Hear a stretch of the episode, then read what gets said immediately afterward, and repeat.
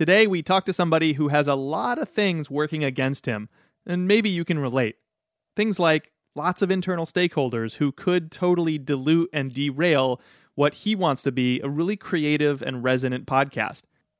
Or maybe you're familiar with this next greatest hit a bunch of marketers who are way too excited about their own content. And uh, yeah, you really shouldn't be that excited. Let's tone it down here and be like humans when we communicate with others, okay?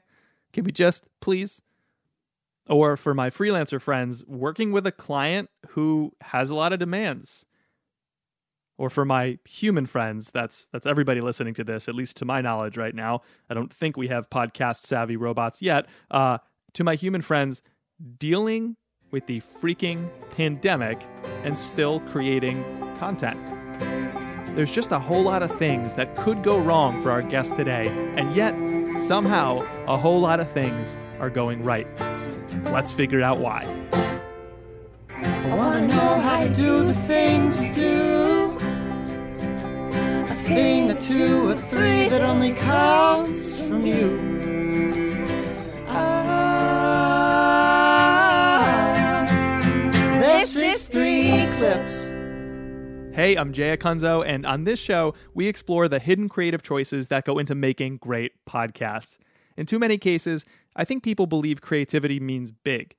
On this show, we believe it's all about the tiny techniques, the micro moments, and the refreshing wrinkles, all with the intent of making something that resonates with your audience. Today, we talk to Scott Monty. He's the host, producer, and writer of a new show, actually an internal corporate show. That's right, it only goes out to the internal team, a new show from TD Bank, of all places. He doesn't work for the bank, and we'll hear about his relationship as a consultant and freelancer in a little bit. But Scott's show is called The Power of Wow, and uh, wow, is this show not what you expect it to be? Okay, that was really corny as a turn of phrase. I get it. But so could this show have been. This show could have been incredibly corny. I mean, internal corporate communications, making a podcast, it's becoming a trend, and Scott faced some of the negatives bottled up in that trend. But it turned out to be a wholly positive experience, and we wanted to learn why. But, anyways, talking to Scott today, he reveals some of the small stuff through tiny clips, three to be precise, the small stuff that made a big difference to this show. But before we get to all that, here's a quick word from our sponsors. I believe that business can be used as a force for good and that too much marketing is obsessed with awareness. And this actually hurts a brand's ability to resonate deeply with an audience and make things that matter to them. Our real focus should be affinity, not awareness. It's far better to make stuff people like than try and make people like stuff. Said another way, marketing is not about who arrives, it's about serving those who stay more deeply. So, how do you do that?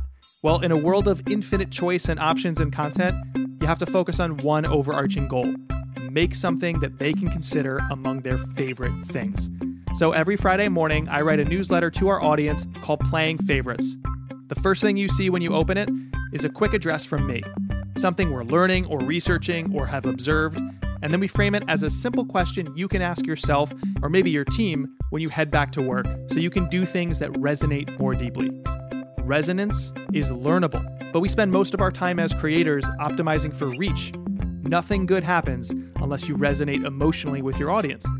Nothing can happen unless you make their favorite things. Subscribe to Playing Favorites and get a new edition every Friday morning Plus, we'll get you started with our best resources for creating great content and specifically great shows. Subscribe at marketingshowrunners.com or check your show notes for a link.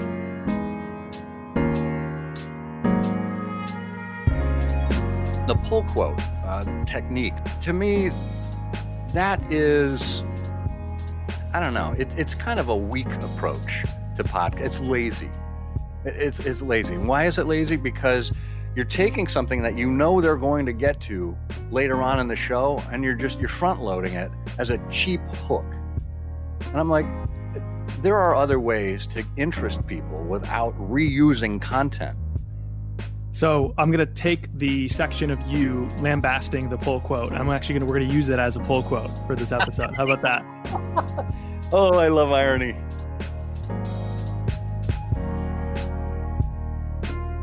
All right, let's get some insight and get on the same page about the show that we're dissecting today. Let's get some facts of the show. The Power of Wow is an internally focused, corporate communications based podcast for TD Bank. Now, internal communications is a whole function, it's not uncommon. Even an internal podcast is becoming more and more popular. There was even a piece written by one of our workshop students, Matt Zucker, about internal podcasts, which he wrote for Forbes. It's becoming quite a thing. But oftentimes, as you can imagine, the shows don't work out to be all that entertaining or enjoyable, or they don't really say something important. It's more like a chore, like dad is telling us to listen to this thing, and here's an email from on high, from corporate. Not so with the power of wow. While Scott Monty is an accomplished podcaster, he has very many shows under his belt and a couple that he runs consistently on the side of his job. As an executive consultant and advisor to Fortune 500 brands, this is Scott's first chance at hosting a narrative podcast for one of his clients, and he has a strong vision for what he wants from this TD Bank show. To his knowledge, and mine, it's the first ever narrative style show focused on an internal team. Episodes are just under 25 minutes each. They've made a few at the time of this recording, with plans for 10 in season one. And each 25 minute episode focuses on one person. It's their story, and Scott narrates it. The motivation for this TD show was to help boost employee morale during the COVID 19 pandemic. The bank was concerned about workers being overwhelmed for any number of reasons, and they also wanted to help keep that workforce motivated and connected with each other at a time where they weren't feeling maybe very motivated or connected at all. Not unique to that bank for sure. So, how are we deconstructing an internal podcast? Well, even though that's the intent for the show, it's now available publicly but only through their website, not on normal podcasting apps yet, at least at the time of this discussion. As for Scott Monty, the host, his claim to fame was to be the first global head of social media and digital communications at the Ford Motor Company. For six years, he became one of these visionary thinkers and creators on social media, working very closely to then CEO of Ford, Alan Mulally. Scott is known as being a bit of a trend spotter and a thought leader, but not one of those kitsch, you have to follow my tactics or else gurus. Now, as you'll find, Scott is very steady and strategic in the way he thinks, and he runs very many online projects that reflect this steady, almost old school, or I'd say classically trained approach to business. Scott is one of my friends who loves talking about the people part of this work we do. Today, he runs Scott Monty Strategies, where he's a strategy, communications, and leadership advisor and speaker, working with large brands ranging from Walmart to Coke to IBM to Google and more. I mentioned he has a bunch of other podcasts. Perhaps his longest running one and most famous is the 14 year old show I Hear Sherlock Holmes Everywhere. He's also the co host and co founder uh, of a chat cast called Trifles, now in its fourth season. As you can hear just by those two names, Scott loves his classics, specifically Sherlock Holmes. Few people in this world know more about Holmes and Holmes canon than Scott. Scott also writes a newsletter called Timeless and Timely, which is a project that he's very excited about currently. Every edition, he grounds something about the world today in some timeless wisdom, something from history or the classics that we can use to better approach the world today. And honestly, just dropping all notes here, Scott's just a good dude. and wouldn't it be great if more good people hosted shows and had prominent voices in any industry? Okay, with all that understanding out of the way, hopefully it makes sense in your mind, let's proceed to dissect the power of WoW. As always, here's what we're going to do we're going to use three clips to address the first three challenges that we all face in making great shows. And then at the end, we're going to ask our guest for some new ideas and bold thinking around a fourth and final challenge. So let's start with our first clip addressing the very first challenge that we face as showrunners say something that matters.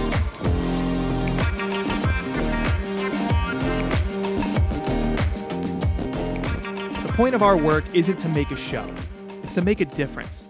That starts with the premise of your show. Are you saying anything that truly matters to your audience? That gives them the necessary motivation to subscribe. Subscription, by the way, is not about clicking a button or joining a list. It's about raising your hand and saying, I'm with you. I'm for you. It's about the listener to your show aligning with your beliefs or your ideas, or embarking on a journey to deeply understand something important or make positive change in the community. So, how do we make a show that makes a difference to our careers, our companies, and our communities? Well, it starts by skipping all the incremental stuff like what microphone should I use? And instead, we focus our first efforts on the most fundamental thing of all saying something that matters. Okay, let's play the very first clip from an episode of Scott's show with TD Bank, The Power of Wow. This clip highlights this show's ability to say something that matters. Here we go. And then I remember I went to one of my eviction hearings, and it was he was a grandpa, he had his grandkids, and he had a drinking um, he had a drinking problem, and they wanted to evict him from the housing that he had because he hadn't paid rent and he wasn't following the rules of the the, the housing authority. It would have been easy for any lawyer to follow the letter of the law and evict that tenant. It took a litigator with empathy to realize there was more at stake. At the end of the day, we're business. We need to get the money. We need to figure out how he can pay his rent. We need him to follow the rules. But we didn't need to destroy that whole family unit by kicking them out, making them start over to get what we needed. And I remember that day I had a choice. But this is more than the story of a lawyer having empathy for fellow Philadelphians who are struggling. This is the story about a woman who's followed a moral compass throughout her entire life and ascended the executive ranks to be able to make a measurable and lasting impact in communities that matter. I'm Shelley Sylva, and I am the head of social impact at TD Bank. How does someone go from overseeing housing authority evictions to heading a bank's social impact program. We'll explore Shelley's journey, one that spans from a family tragedy to community service and touches on the disproportionate impact that COVID 19 is having on the African American community. It's a journey that captures the power of wow. I I love that editorial choice, Scott. What what are you trying to do in those early moments of this episode?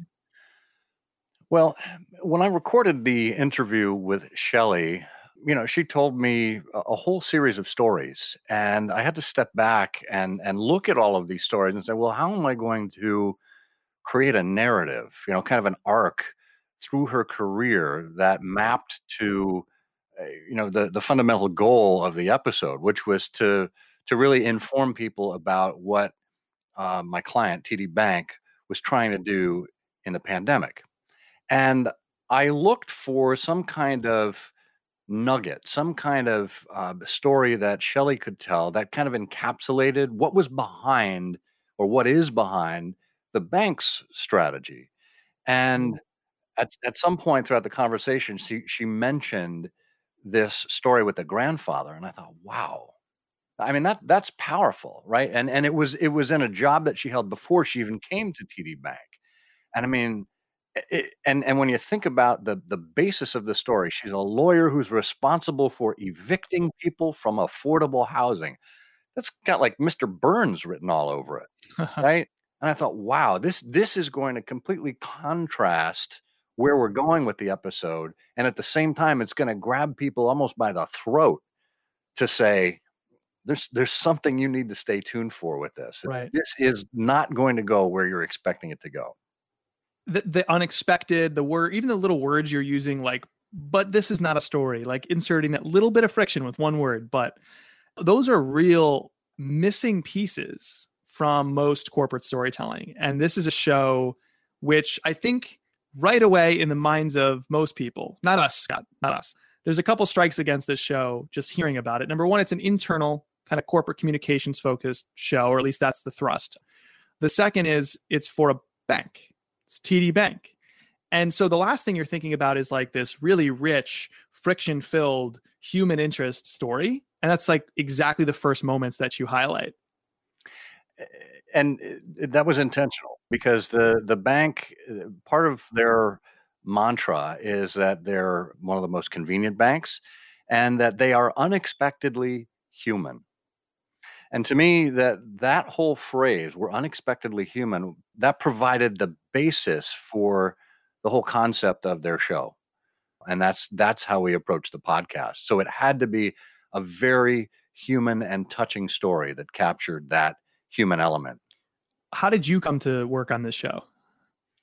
Well, my client is uh, the head of content there, vice president uh, and head of content, uh, Chad Mitchell. He and I worked together when he had a similar position, head of digital communications at Walmart. And uh, we worked together to craft a strategy for Walmart's podcast, which was called Out of the Box. And back then, it was, again, meant to be done differently. So I said, all right, well, how can we take that same kind of different thinking and apply it to what we're trying to accomplish here uh, in 2020? And, and Chad's challenge with his team was how do we lift morale and how do we get people to pay attention when they're already tethered to their screens and they're being overwhelmed. And for him, it was let's go audio, right? Much more intimate and it's much more mobile. So it was a way to get people to separate from their screen and yet stay attached to what TD Bank was trying to tell them. My experience with corporate communications, both as an employee, but also talking to other companies who are trying to figure out, you know, it's a nascent little niche. But, you know, for example, Matt Zucker, one of the actually students in our workshops at, at MSR, he profiled me and you and Lindsay Tjepkema from Casted and a few other voices doing internal shows because it's becoming a thing. And, and Matt wrote a piece in, in Forbes. So it's, it's becoming more of a thing corporations are doing. But my experience of internal communications is there's too much being assumed by the creators of that content that because it's coming from internally, everybody will just read it. And then on the receiving end, you're like, here come the parents telling us we have to do something. It's it's even more chore like than most brand content, which can already be pretty chore like. So you were clearly aware of that problem when you started developing the show with Chad. Walk me through what were the early moments and conversations like? How do you get to a, a premise of a show that people care about? Well, I came from a corporate communications team. You know, I've worked on corporate communications at Ford.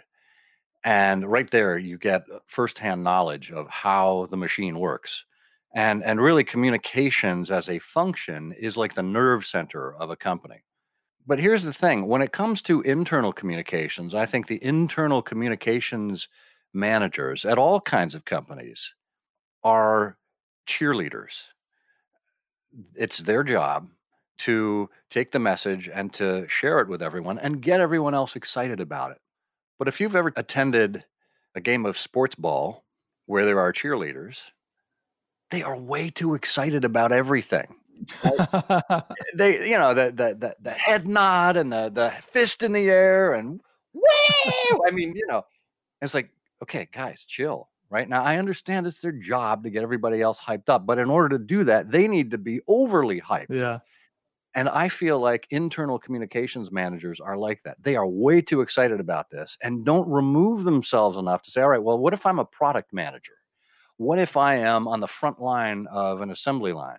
What if I work in a store and I have to deal with irate customers every day? Do I feel as excited about this content as the people who are creating it? Oftentimes the answer is no. And our goal with an internal podcast was to say, how can we focus not on the strategic importance, the strategic message of you know getting this out to employees, but what if we focused first and foremost on the story and wondered what is a compelling story that will make someone, whether they are internal or external, want to tune in? If it's a good story and there's a compelling human element, so what if it happens to be from a bank? A story is a story. Mm-hmm. And it's enough to propel someone along and to help them feel something and to come away thinking differently about something, then it should work. So we're still talking about the sort of the premise of the show and, and you really trying genuinely to say something that matters to people, not just checking a box. Now we have a corporate podcast. When you're working internally, I mean, some people who listen to three clips are uh, running agencies, they are freelancers, or they just happen to work in house with lots of other people. The the premise can suffer from too many cooks.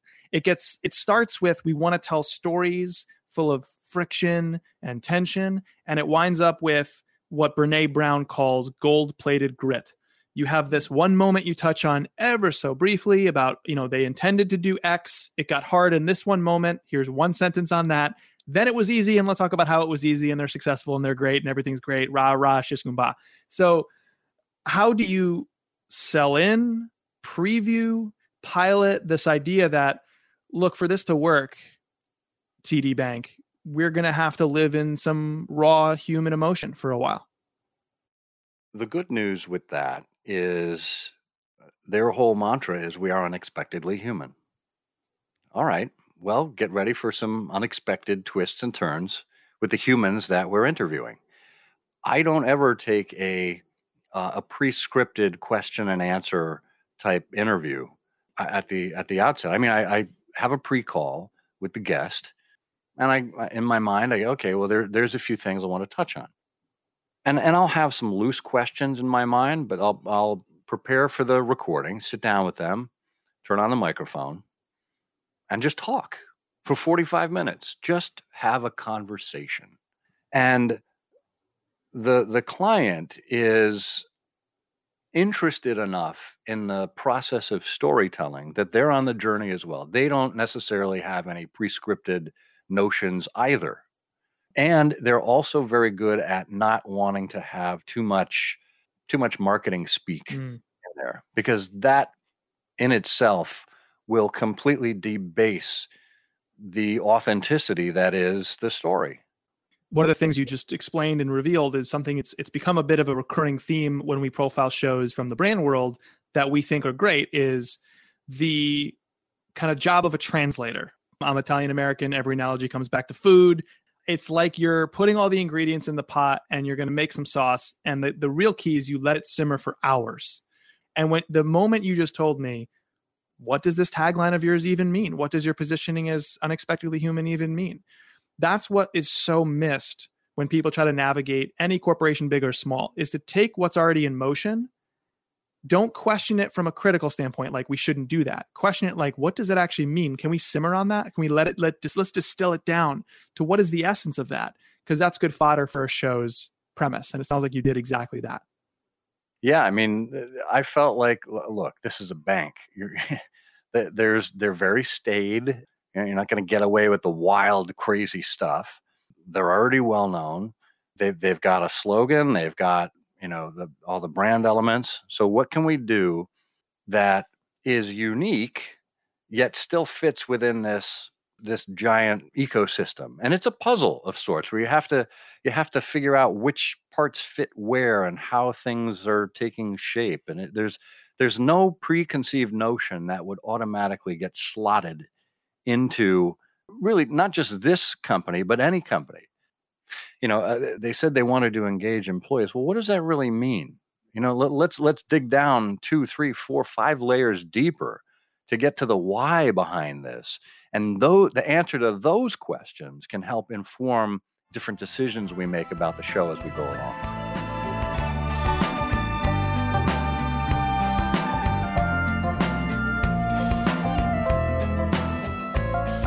Okay, I'm back to being narrator Jay here, and it's time to explore our second challenge to make a great show get them to the end.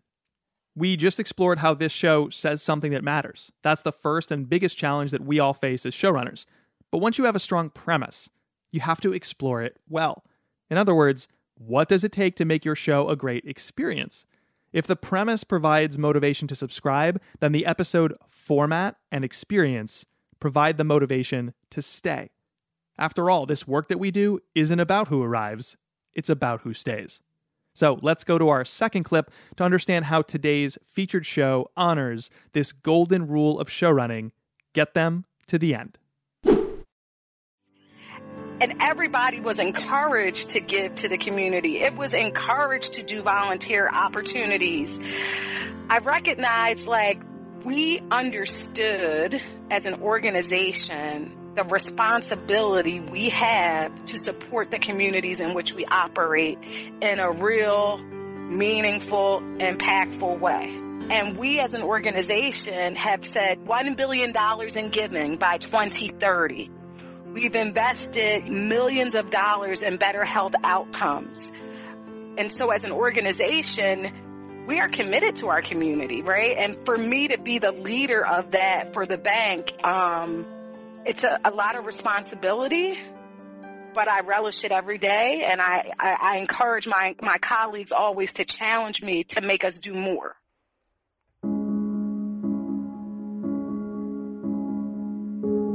For Shelley, this drive toward getting involved with community health isn't just a corporate goal. It goes much deeper for her, beginning with some courses in college and a profound family tragedy. When I went to college, I started taking all of these like philosophy, sociology, and then religious studies classes. And then I fell in love with biomedical ethics. And I think it was because at the time I experienced a, a familial loss. My cousin, who was young and vibrant and a fireman, died waiting for a kidney transplant. I want to start with this. It's easy for people, especially corporate podcasts or talking to anybody in the business world. It's super easy to get the 30,000 foot view, the generalities, etc. It can be hard to get specifics. In this episode, I noticed Shelley is pretty forthcoming, not only about specifics about the work, which you heard her talk about what TD Bank is doing, but also, as you heard at the back half of that clip, specifics about her life. How do you, as a show host, create an environment where she's willing to share that? Part of it is in the preparation work. I mentioned before, I like to sit down with the interview subject and just have a pre call, get to know you call. And to me, sitting down with Shelley and just getting to know her life story. And she mentioned just offhand that uh, she had this cousin that died in our prep call. And I thought, whoa, all right, there's something. And I got a little bit of information out of her, but I said, that's, I said, please put a pin in that. We're going to talk about that in the episode because it sounds like it's very personal to you, but it also affected your outlook on your career and your college and everything like that. She, and and I said, "Are you willing to talk about that?" She said, "Absolutely. It's part of who I am." Well, that, that's one. It's brilliant move by you to talk. Say that at the end. Well, put a pin in it. Are you willing to talk about it? I love that as the close of that little exploratory moment or poke on the prep call.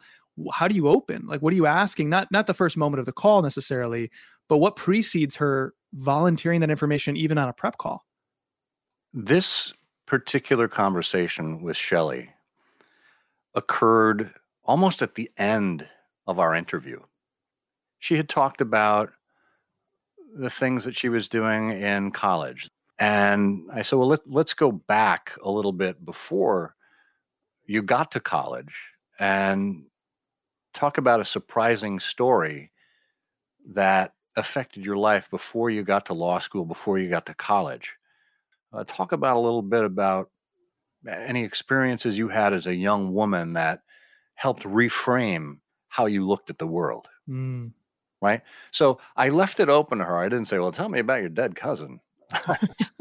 that doesn't really, it's not really inviting. It's, you know, okay. tell me about some experiences that are meaningful in your life that did X, right? That helped you think about public service differently or that helped you think about your approach to education differently.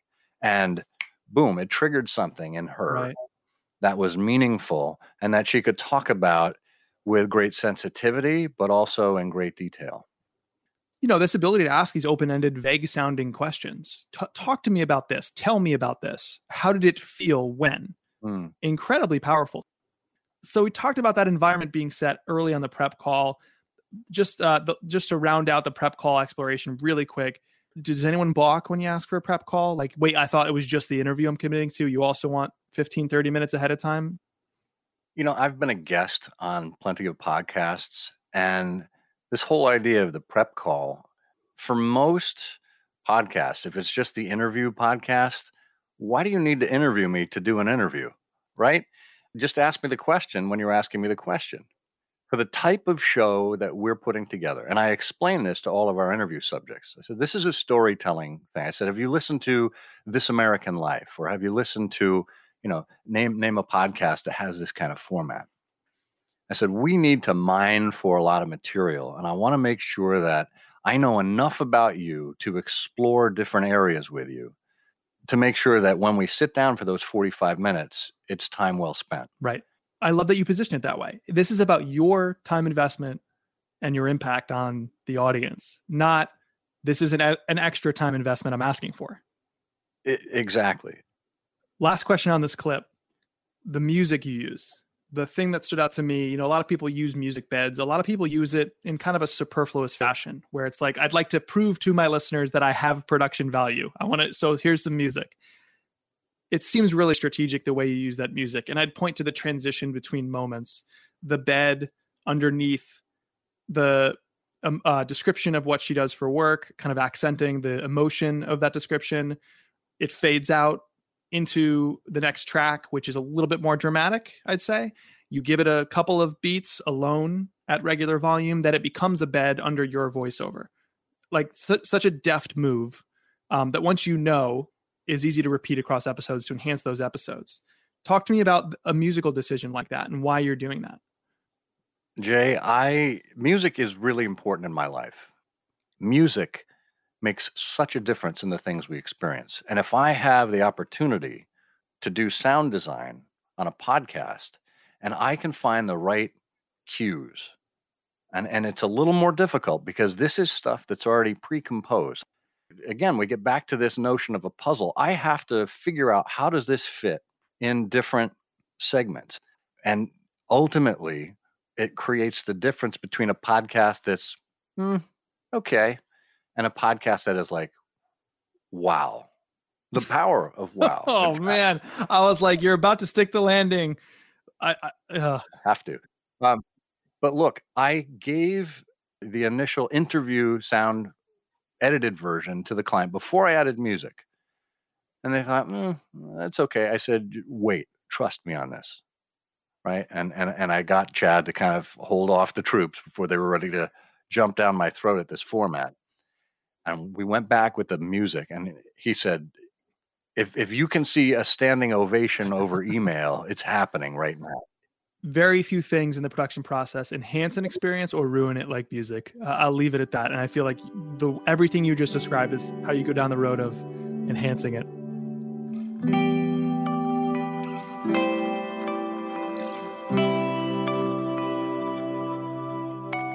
So far today, we've explored the first two challenges if we want to make great shows. Say something that matters and get them to the end. It's time now for our third challenge and our third and final clip deepen audience relationships. As showrunners, once we provide motivation to subscribe and motivation to stay, how does that turn into motivation to act? After all, the point of our work isn't to just create a bunch of stuff, it's to create a relationship with our listeners, our audience, our community. We want to help them. We want to spark change. For any of that to happen, we need trust and love. And those things are earned over time.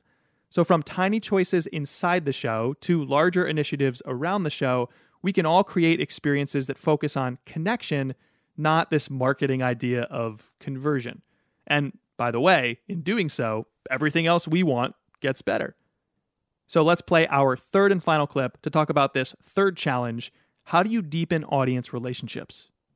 Here's a clip from The Power of Wow that showcases how Scott creates an intentional experience that does just that. When we put all of this together collab and COVID testing, communities with gaps in opportunities, and interested and motivated people who want to help, measuring success goes beyond just the numbers. I love that I can talk confidently and feel good about the work that we get to do. I think the organization has really let the data, the need, you know, we've heard a lot of people say data lately, but let the data and the community needs drive our investments. And I don't think we could do much more. Yeah, and it's interesting because when you talk about data, when, when you hear people talk about data, it can sound very cold and unfeeling. The, the numbers, the numbers are the numbers. I mean, they're, they're, neither good nor bad. They they just are. Right. But what you're able to do because of those numbers, the, the lives you're able to touch, the world that you're able to improve, that's where the empathy and the compassion really comes out. Absolutely. Lives touched, lives impacted, lives changed. That's how we measure our work. I love that. Lives touched, lives impacted, lives changed. Changed. Yeah. There's an old storytelling trope in podcasts. Uh, I think probably made most famous by Ira Glass and his team at This American Life, which is you you offer an anecdote, and then you reach the moment where you say, "And that's the thing about." And that's the thing about this. While implied, you can find that moment everywhere. I think it was overt at one point before it became a trope. That's how people would pivot. I think this is a moment where you're like, and that's the thing about you're kind of moving from the story into the broader insight as it applies to the people listening. What does that do to the experience of the listener in your mind? Well, if I did that, Jay, uh, I think it was unintentional.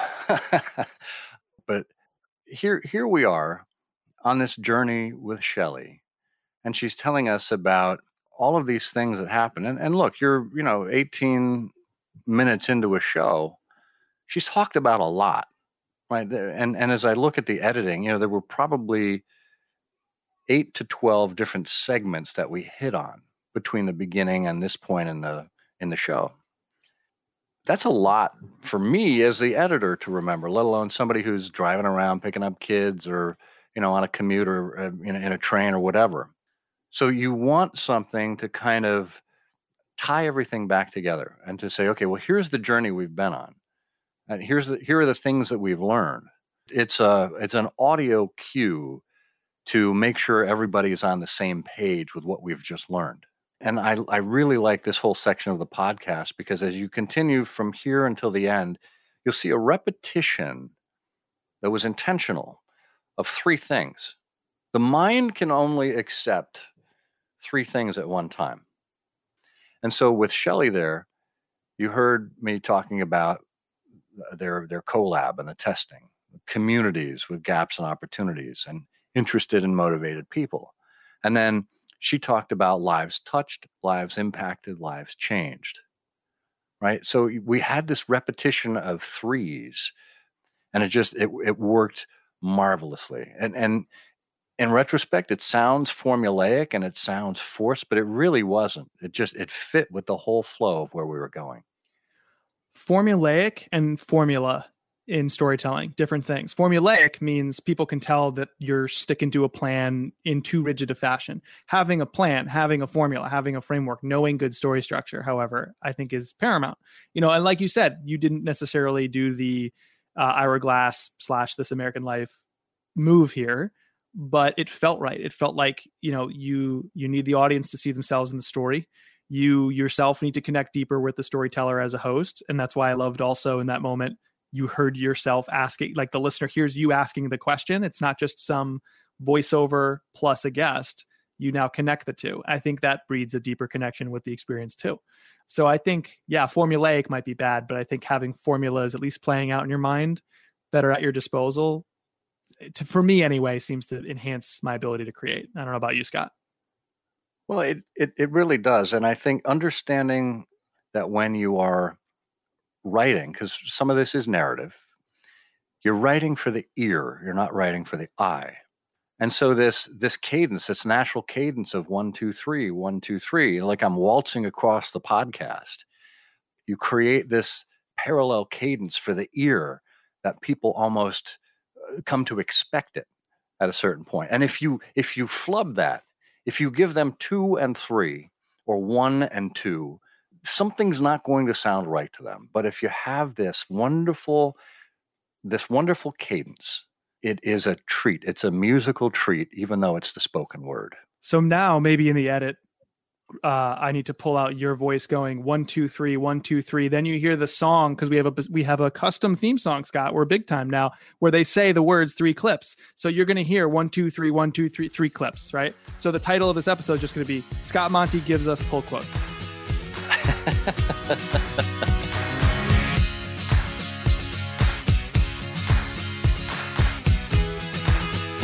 We've now arrived at the fourth and final challenge that we face if we want to make our audience's favorite shows reinvent the experience.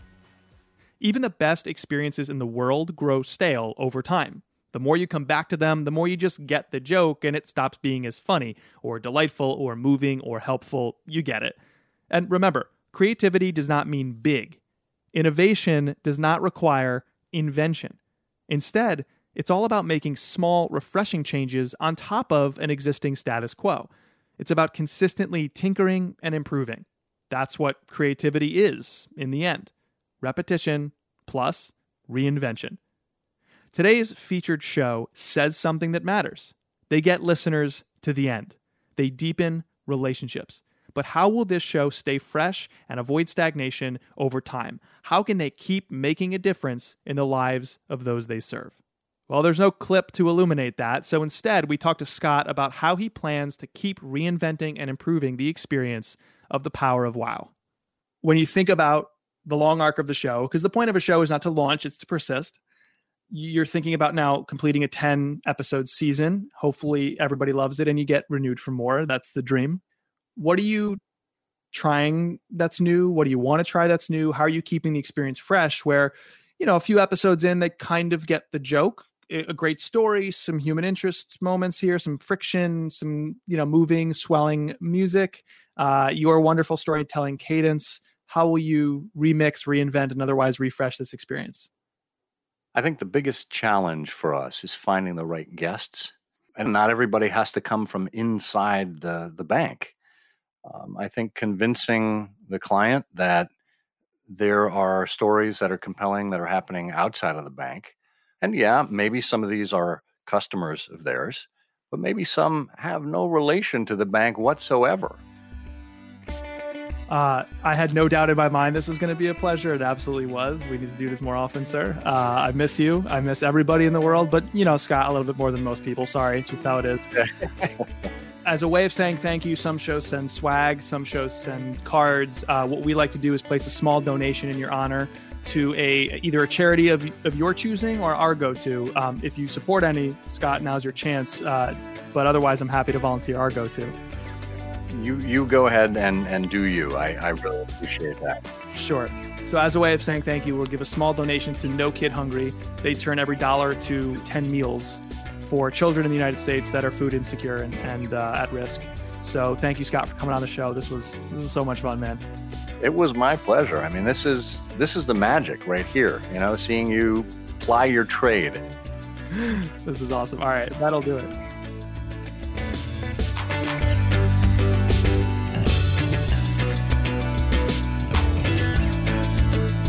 Thanks for listening. Every time you do, you're supporting independent creators who try to earn a living on their craft, in part by working on this show with me. This episode was produced by Cherie Turner, and it was hosted and written by me, Jay Acunzo. Original theme music by Cardboard Rocket Ship. If you want to learn how to make your audience's favorite show, I hope you'll explore our company, marketingshowrunners.com. Our mission is to help more people find their voices and make shows that make a difference. So, to do that, we offer lots of free content, including our blog and newsletter and this podcast. And we offer periodic paid workshops, eight week intensives to launch or reinvent amazing podcasts. You can learn more at marketingshowrunners.com or subscribe to my newsletter for the company, Playing Favorites. Every week, a brand new idea framed as a big question you can ask in your work to make someone's favorite show. We also round up the best content we created that week. That's Playing Favorites sent every Friday from me to you. Links for all of this are in your show notes. Our last segment is called Play It Forward. And we want to show some love to a, a podcast that, you know, people are out there working hard on, but maybe is not at the top of the charts. So, what show would you like to uh, show some love to or play it forward to? I want to go with a show called Finding Fred, a podcast about Fred Rogers, Mr. Rogers and it's hosted by Carvell Wallace. And he digs deeper into the man that we all thought we knew. I mean, Mr. Rogers' messages were extraordinarily simple, and yet they're profoundly deep. And who was the man behind that, and what made him who he was? This is the journey that uh, Carvell takes us on in Finding Fred over, I think, 10 episodes. It's a, a 10 episode show. Um, and he, he pulls clips from the old show. He provides a narrative. He interviews people who were part of Fred's life and brings it all together with uh, such empathy and, and care, not only in how he crafts the show, but in the, the topics that he's talking about. All right, that's it for this episode. I'm Jay Acunzo, and I believe succeeding in our line of work is not about who arrives, it's about who stays. So thanks for staying with me, and I'll talk to you every other Monday on this show and every Friday in our newsletter. See ya.